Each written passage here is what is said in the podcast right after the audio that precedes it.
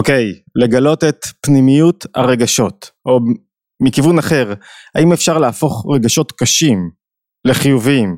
האם אפשר להפוך רגשות והתנהגויות לא רצויות, לא נעימות של כעס, של ביקורתיות, של דין, לרגשות חיוביים של אהבה, של נעימות, של קבלה, האם ניתן לעשות את הטרנספורמציה הזאת? וכשאנחנו מתכוונים לטרנספורמציה אנחנו לא מתכוונים לזה שפתאום מישהו כועס הוא יירגע ואז הוא יביע אהבה.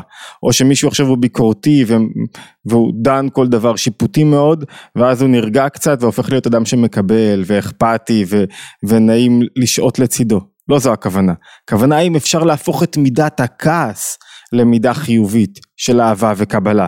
האם אפשר להפוך את המידות הקשות שבתוכי למידות שהן מקבלות ורקות ונעימות שיש מאחוריהן חסד זאת אומרת שהן עצמן יהיו ישתמשו בעוצמה שלהם בכוח שלהם כי לכעס יש כוח אדיר ישתמשו בעוצמה שלהם בכוח שלהם כדי לגלות משהו חיובי כדי לגלות קרבה חיובית ואולי נתן איזה ספוילר קטן כל פעם שאני רוצה ליצור קשר בין דברים, כשאני רוצה למצוא נקודת אחדות משותפת בין רגשות קשים לרגשות חיוביים ובכלל צריך ללכת לשורש של הדברים, זאת אומרת ככל שאני הולך פנימה לשורש אני מצליח למצוא קשר, מה הכוונה?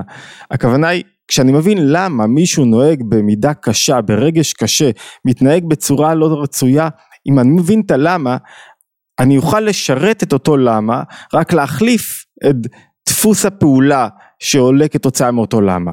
זאת אומרת, אני אוכל להבין שאם מישהו נוהג כתוצאה מכעס, אז יכול להיות שהכעס הזה מבטא אכפתיות גדולה, אבל אולי אפשר לבטא את האכפתיות הזאת באופן אחר. כדי להבין טוב יותר למה אנחנו מתכוונים ואיך אפשר להפוך רגשות קשים לרגשות חיוביים אנחנו רוצים להיכנס לתורה אה, מהממת של אדמו"ר הזקן מאוד מיוחדת על תשעה באב תשעה באב לא לומדים כל דבר, לומדים דברים שקשורים לענייני היום ויש משהו מאוד שונה, דואלי, בתוך היום הזה. מצד אחד זה יום שבו יום של אבל ומקוננים ויושבים על הרצפה, אומרים קינות, לא מתעטפים בטלית, לא, לא מניחים תפילין עד הצהריים, התפילין נקראים פאר ונתלה תפארתנו ולא עושים הרבה דברים ככה שהם, שהם מבטאים או עושים הרבה דברים שמבטאים אבלות וכאב וצער על חורבן בית ראשון ובית שני, מצד שני, בחצות היום. בדיוק בשיא, כשבית המקדש עולה באש, מתחילים לנקות, את, את, אה, מתחילים לנקות את הבית, וזה עדות למה? עדות לדברי חכמים, זה ביטוי לדברי חכמים שדווקא בשעה הזאת נולד מושיען של ישראל, דווקא בשעת, בשיא החורבן נולד אה, המשיח, ויותר מזה, אפילו בזמן שבית המקדש החל לעלות, ו, ומאות אלפי יהודים נרצחו, רעבו, סבלו, החלו ישראל, אומרים לזמר זמירות ושמחו שמחה גדולה וקיבלו נחמה. איך אפשר להחזיק את הקצוות הללו? איך אפשר להחזיק את החורבן, את הקושי, יחד עם גילוי פנימי שבתשעה באב מי שיודע לא אומרים, אה, אה, אה, לא אומרים, קוראים ליום הזה מועד ולא אומרים דברים מסוימים שקשורים בעצם לעצבות, לא אומרים תחנון. ויותר מזה הנביא ירמיה אומר והפכתי אבלם את היום הזה לששון תחזיקו רגע את השאלה הראשונה שלנו כדרכנו בקודש, מה השאלה, איך אני הופך רגשות קשים לרגשות חיוביים, זו השאלה הגדולה שמעסיקה אותנו, כי היא שאלה מאוד פרקטית, מאוד אה, משמעותית, שקשורה לכל, כל פעם שאני מתעצבן, כל פעם שאני כועס, האם אני יכול להפוך את הרגש הזה לרגש חיובי ומקרב, ורגשות התפקיד שלהם לקרב וליצור ענה, ואם אני יכול לקחת רגש שמרחיק אותי ויוצר לי אווירה לא טובה ביני לבין האחר, כי הרגשות הם בשביל הזולת, האם אני יכול להפוך את הרגשות הללו לרגשות חיוביים שמגלים משהו חיובי בנפש ויוצרים אווירה נעימה יותר, רגשות חיוביים בהכרח הזולת, כלומר הסביבה שלי ירגישו בהם וירצו להתקרב אליי יותר, נחזור רגע למובן הכללי, זאת אומרת זה מהלך תמיד בתורת החסידות מהמובן הכללי לפרטי, מהפרטי לכללי. נחזור למובן הכללי, איך אפשר לעשות את הסתירה הזאת בין יום של אבל וחורבן וקושי לבין היום יום הולדת למשיח, שבעצם יום הולדת למשיח מבטא את מכלול הטוב העתידי, מכלול, מכלול התקוות של העם היהודי לעתיד טוב יותר, למציאות טובה יותר, לשינוי בעצם במציאות שבה אנחנו חיים. איך אפשר לתפוס את זה ואיך אפשר להפוך את אבלם לששון. ויש פירוש למשל של המלבים, הוא אומר, ששון זה ביטוי שמחה היא בלב, ששון זה סממנים חיצוניים שיעשו כדי להראות את השמחה. זאת אומרת השינוי לא יהיה רק שינוי בלב, אלא יהיה בלבושים חיצוניים, גם בלבישת בגדי יום טוב ודומיהם, והאבל והסימנים החיצוניים, יגון זה בלב, והסימנים החיצוניים יהפכו בעצם לששון, לסממנים חיצוניים חיוביים. וכאן אנחנו מתחילים להיכנס לתורה של אדמו"ר הזקן, שהוא אומר, למה? צריך להפוך את האבל לששון. הוא אומר, מצב תיאורטי, נניח, ו, וחרב בית מקדש ראשון, חרב בית מקדש שני, ולמי שרחוק ממנו רעיון של בית מקדש, אולי כדי להבין, בית המקדש היה במשך מאות שנים המרכז הרוחני המשמעותי של העם היהודי, כמעט כל המצוות, כל המחשבה היהודית סובבת סביב הרעיון הזה של בית מקדש, יש כל כך הרבה היבטים של המקדש, ופתאום הוא חרב, פעם ראשונה, פעם שנייה, אז אומר אדמו"ר הזה כן, גם אם יבנו מחדש את בית המקדש, לא יהיה אבל ביום הזה כי יש נחמה, חרב, חרב בית מקדש ראשון שני, הוקם שוב בית מקדש. עדיין, למה להפוך את זה לשמחה? למה יום תשעה באב צריך להיות יום שמחה? הוא אומר עד כדי שהיום הזה יחליף את חג הפסח בעצמו. למה זה יום שמחה? מה כל כך שמח פה? אוקיי, יש לי נחמה, לקחו לי משהו, הביאו לי משהו אחר, אבל למה השמחה הגדולה? זאת אומרת, זה מקביל לשאלה הפנימית שלנו, שאליה התייחס אדמו"ר הזקן, איך אפשר במצב מסוים שבו אני כועס, ולא רק שאני נרגם מהכעס, תחשבו על ילד שכועס על משהו, או מישהו שנעלב עם משהו, אוקיי, הפסנו דעתו, אוקיי, הבאנו לו נחמה, אוקיי, הוא עכשיו לא נפגע יותר, אבל להפוך את הרגש הזה, את הרגש עצמו, שיתבטא כרגש של שמחה, איך אפשר? זו השאלה הגדולה של אדמו"ר הזקן, ואומר הרבי מלובביץ' והפכתי דייקה, הפכתי זאת אומרת כמו להפוך זדונות לזכויות, שלקחתי את הרגשות הלא רצויים הקשים והשתמשתי בהם עצמם, בשורש שלהם, כדי להוציא מהם משהו חיובי. והתשובה נעוצה ב... שזה אולי הנושא אולי החשוב ביותר בהבנת המידות שלנו. התשובה נעוצה, נעוצה בשאלת הלמה. זאת אומרת, לכל מידה, לכל רגש, יש את הלמה שלו. למה הוא בא לידי ביטוי? והלמה הזה, אולי בניגוד להרבה תפיסות אחרות, הוא לא האירוע החיצוני שהזניק את הרגש. הרבה פעמים האירוע החיצוני זה טריגר, לקחו לי, אמרו לי, עשו לי, לא קיבלתי, זה רק טריגר. עמידה בצורה מסותרת נמצאת כבר בתוכי. זאת אומרת, הלמה נמצא כבר בתוכי. הלמה עמידה מסוימת באה לידי ביטוי, למה אני כועס? מה יכול להיות כי אני כועס? כי פגעו בי, נכון, אבל היה לי משהו פנימי גבוה יותר שנפגע, מהק... שהרשה לעצמו להיפגע. מה זה אותו דבר שהרשה לעצמו להיפגע? בוא נחשוב על ילד למשל, אני יכול לכעוס על ילד סתם כי הוא מעצבן אותי, ואני יכול לכעוס על ילד כי כל כך רציתי שהוא ילך עם הבגדים הנקיים שלו. אז אני בעצם רוצה את טובתו בכעס הזה, והלמה הוא שאני רוצה ילד נקי, שאני רוצה ילד שיכבד את עצמו, שיגיע לבית כנסת, שיפאר את הבית, ש... זאת אומרת יש למה פנימי יותר לרגש שבא לידי ביטוי. כלומר, אם אני מסכם את זה בקצרה ותכף ניכנס לעומק ונבין את הנקודה. יש שני היבטים לכל רגש, למידות או לרגשות, שני היבטים. היבט אחד הוא החיצוניות של המידה, והיבט שני הוא הפנימיות של המידה. החיצוניות של הרגש זה איך שהוא בא לידי ביטוי בפועל. זאת אומרת ההתנהגות, שהרי רגשות, איך אני יכול לדעת, איך, מאיפה אני מכיר רגשות? על ידי הביטוי שלהם, או שהם באים לי במחשבות שאני חושב על הדברים, או בהתנהגות, או במעשים. כשאני אוהב, אני מבטא, איך אני יודע שאני אוהב? מבטא את העבודה, את האהבה הזאת במעשים, בדיבורים, בקנייה, בדברים מסוימים ובמחשבות שלי. זאת אומרת, הרגשות באים לידי ביטוי בלבושים. חיצוניות המידות זה איך שה... רגשות מפעילים לי את הלבושים, מישהו כועס ונוהג באלימות, אז האלימות היא ביטוי לרגשות שלו, או שהוא מדבר לא יפה, או שהוא נבוך, זאת אומרת ההתנהגות החיצונית היא חיצוניות המידות, היא האופן שבו המידות באות לידי ביטוי בפועל, ויש את פנימיות המידות, פנימיות המידות זה הלמה המידות באות לידי ביטוי, ואת הלמה הזה אני רוצה רגע לחלק לשני היבטים מרכזיים, יש פנימיות המידות, פה צריך כבר להתחיל להחזיק ראש ולהיות מרוכזים. יש פנימיות המידות שהן הפנימיות של מידות מתוקנות. יש לנו מידות מתוקנות ומידות לא מתוקנות. מידות מתוקנות, מידות מתוקנות הן כאלה שעושות את מה שהן צריכות לעשות, שמקשרות אותי עם העולם, עם הזולת. מידות לא מתוקנות הן מידות שלא מקשרות אותי. מה ההבדל המשמעותי במידות מתוקנות למידות שלא, מידות תיקון, מידות דתו, מה ההבדל המרכזי במילה אחת? בחיצוניות המידות לפעמים קשה להבחין. בחיצוניות זה איך המידות באות לידי ביטוי בפועל, איך הרגשות באות לידי ביטוי.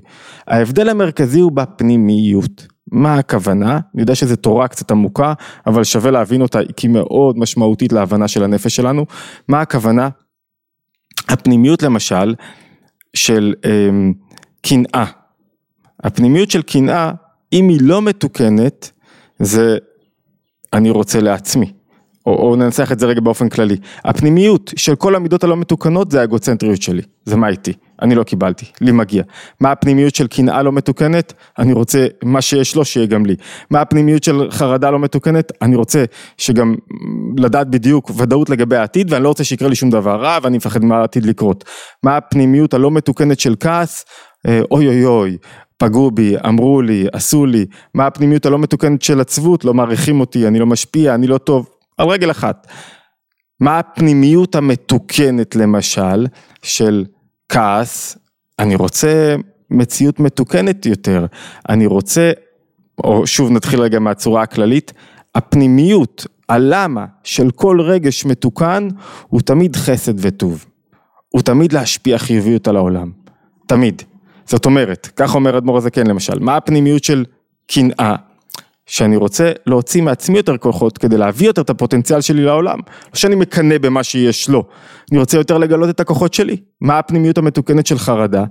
אני רוצה לגלות את תנועת היראה, שזה באמת שחרור שליטה, שזה באמת להתחבר למשהו גבוה ממני. מה הפנימיות המתוקנת של כעס? שאני רוצה מציאות יותר מתוקנת. הלמה של כעס, אני רוצה שהדברים ילכו יותר נכון, מה הפנימיות המתוקנת של עצבות, אני רוצה באמת להשפיע יותר על העולם באמצעות חשבון נפש. אוקיי, נעשה סיכום קצר וניכנס ללשונו של אדמו"ר הזקן ונבין מה אנחנו רוצים. זאת אומרת, אמרנו שלכל רגש יש חיצוניות ויש פנימיות. כשהרגש לא מתוקן, תמיד הפנימיות, הלמה, זה מה איתי. מה עומד מאחורי הלמה של רגשות לא מתוקנים? מה הייתי? למה לא נתנו לי? למה לא אהבו אותי? למה פגעו בי? למה לא מעריכים אותי? למה לא הולכים כמו שאני רוצה? למה אני לא משפיע? למה אני לא נותן וכולי? למה לא מקבלים אותי לחברה? וכולי. הלמה במקום מתוקן יש בו משהו גבוה יותר של חסד. המטרה שלנו כדי להפוך רגשות קשים לחיוביים זה לגלות את הלמה העמוק והמתוקן כי גם מאחורי התנהגויות לא רצויות, לא מתוקנות, יש למה מתוקן. המטרה היא לגלות את הלמה המתוקן. כשאנחנו מגלים את הלמה המתוקן, אנחנו מצליחים להפוך את ההתנהגות השלילית להתנהגות חיובית. אנחנו מצליחים להפוך את הימים של קושי, התמודדות, אבל, לשמחה. איך זה נעשה? בואו ניכנס רגע ללשונו של אדמו"ר זקן ונבין את התורה הזאת טוב יותר. הוא אומר כך, הוא אומר והפכתי אבלם לששון. אוקיי, אומר הנביא ירמיה, למה? למה צריך להפוך את האבל לששון? העניין יובן, אני מזכיר, מקורות עולים לאתר התבוננות ואם אני כבר מזכיר אתם מוזמנים להירשם לנו לערוץ ולהצטרף לקבוצות הוואטסאפ. העניין יובן על פי ההקדמה. מתחילה ידוע שכל עיקר, כל רעיון פה בתורה הזאת הוא כל כך משמעותי ודורש הרבה הקדמות אבל זה חשוב כדי להבין איך הנפש פועלת וממנה איך הבורא מחייב ובורא את העולם.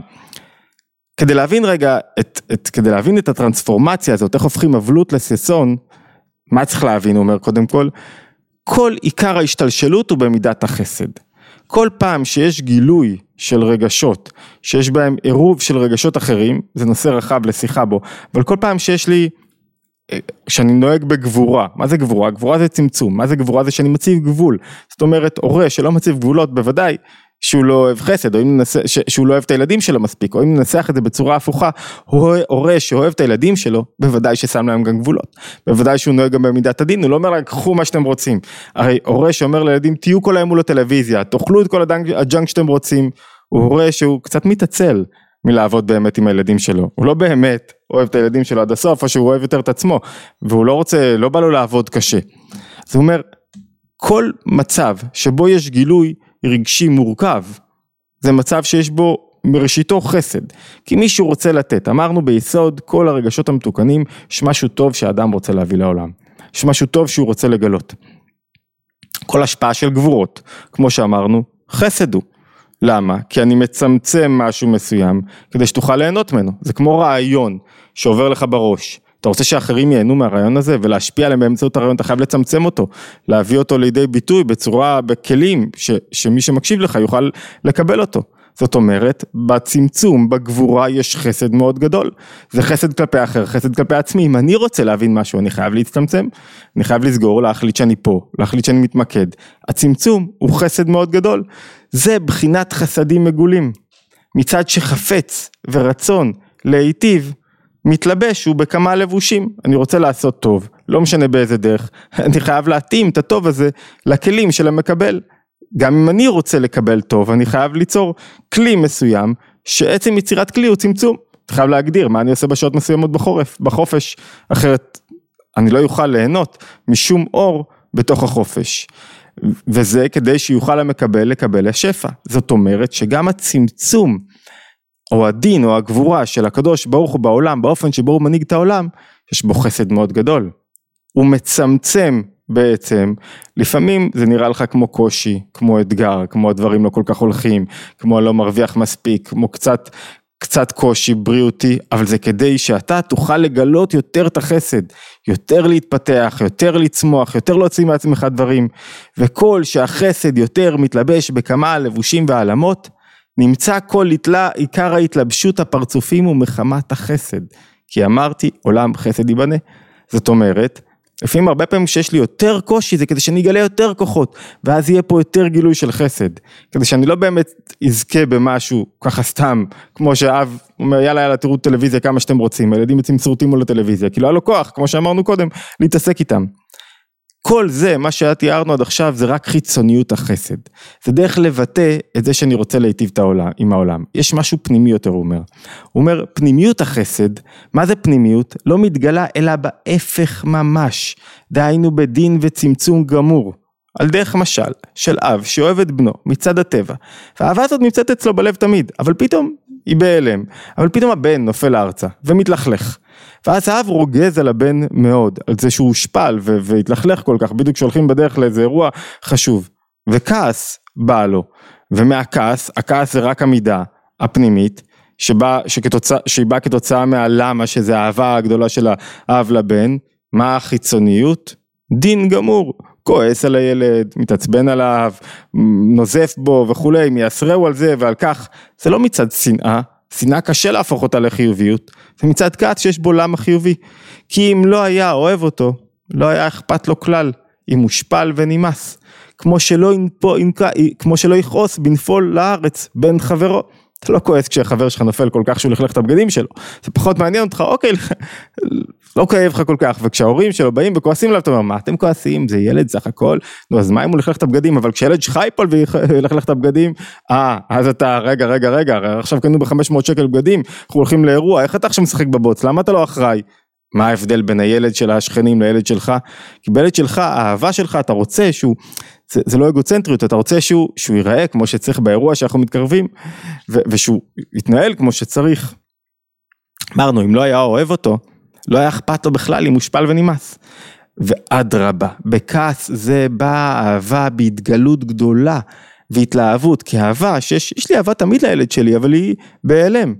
אבל דווקא פתאום באמצע הכעס, יש גילוי של ההיעלם הזה. ו, וההתלהבות ורשפי אש, זו התנועה, זו המידה. הביטוי של כעס יכול להיות ביטוי לא חיובי. אבל התנועה היא שפתאום התעוררתי כלפי הילד שלי. אם אני מצליח לתפוס את התנועה הזאת ולעשות לה טרנספורמציה, אני הופך את הכעס למשהו חיובי. כי בעצם פתאום התגלה לי עכשיו רגש חי כלפי הילד שלי. ואדרבה, בכעס זה באה אהבה בהתגלות גדולה והתלהבות רשפי אש, רשפי אש, תשוקת עוז האהבה ביתר שאת, הרבה מכפי שהייתה אהבה תחילה בהיעלם ליבו.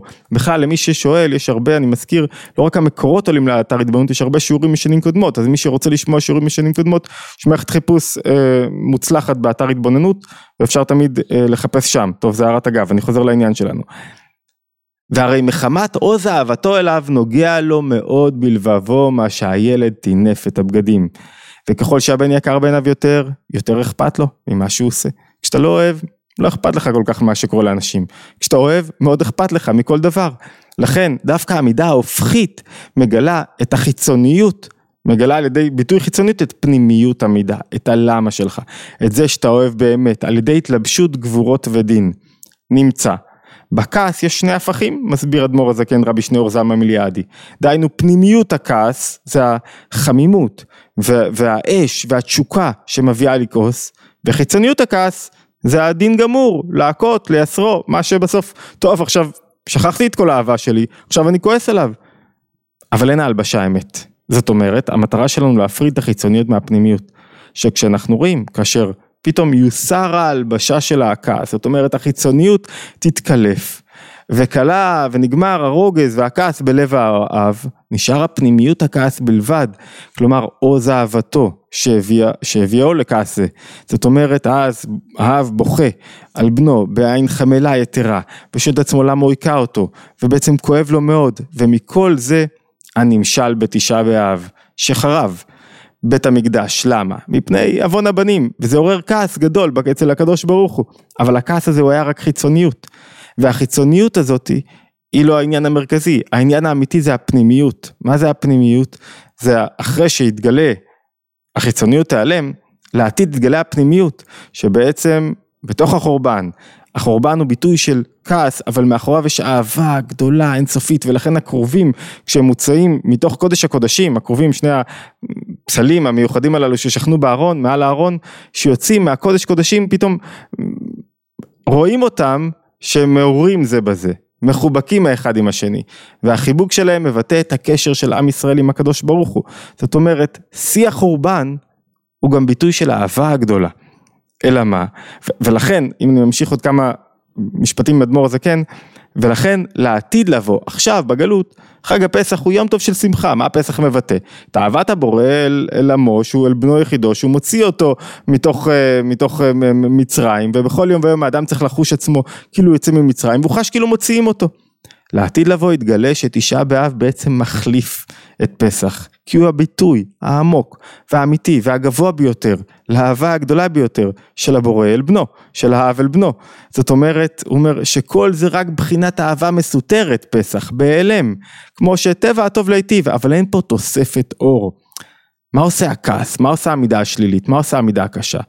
מבטאת תוספת אור, תוספת התלהבות, תוספת חיות. שאם אני רק עושה לה טרנספורמציה, רק מגלה את הלמה שלה, אני הופך אותה למידה הכי חיובית בעולם, מלאה התלהבות וחיות.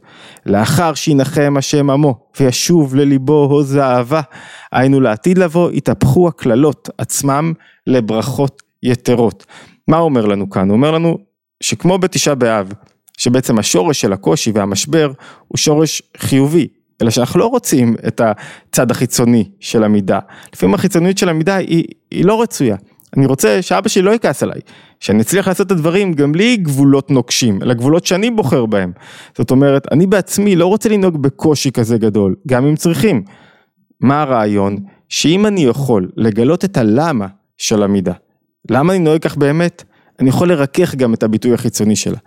ולזכור את הלמה הזה והזיכרון של הלמה הזה ימנע ממני מלכעוס, וימנע ממני מלהביא חורבן, וימנע ממני מלעשות דברים שלילים, או שיהפוך את.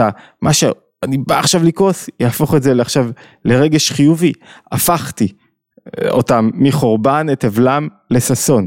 עכשיו, כדי שזה יקרה, זה דורש תהליך מסוים של עבודה פנימית שלנו, שאנחנו קשובים לעולם הרגשי שלנו. קשובים רגע ללמה אני נוהג כך, האם אני נוהג כך בגלל מידה לא מתוקנת שזה רק האגוצנטריות שלי, או האם אני נוהג כך בגלל שיש באמת למה פנימי ועמוק, ואם יש למה פנימי ועמוק, האם ההתנהגות החיצונית באמת משרתת אותו למה פנימי ועמוק, ואם היא לא משרתת, בואו נחליף אותה. בואו נגלה כבר עכשיו את האהבה הגדולה, את החיבור הגדול, את הרצון לתת, את הרצון להשפיע, כמו שאמרנו בכל המידות האחרות. והיום אמרנו שהיום תשעה באב זה יום לידתו של המשיח, יום הולדת למשיח, ככה בתפיסה היהודית, מה אומר, מה אומר יום הולדת למשיח? אומר מצד אחד שכל חורבן נועד להמשיך אור חדש, נועד להמשיך גילוי פנימי, אבל יותר מזה, הוא גם יום, יום הולדת הוא זמן של חשבון נפש. אתה שואל את עצמך, איך נהגתי שנה שעברה? הייתי בכיוון הנכון? איך אני עומד לנהוג השנה? האם אני מגלה את הלמה הפנימי של הרגשות שלי, או שאני נותן לרגשות שלי לשלוט בי בצורה כזאת בלתי מכוונת ובלתי נשלטת. וברגע שאני מגלה את הלמה, הרגשות השליליים, הקשים, הלמה החיובי, לא הלמה האגוצנטרי, הופכים לחיוביות. אז כל, אני חושב שאם יוצאים פה עם תרגיל, זה לשאול את עצמי, איך התנהגתי בצורה קשה שלילית בחודש האחרון, בשבוע האחרון, מה היה הלמה? אם הלמה היה אגוצנטרי, אני צריך להזיז את האגוצנטריות הזאת.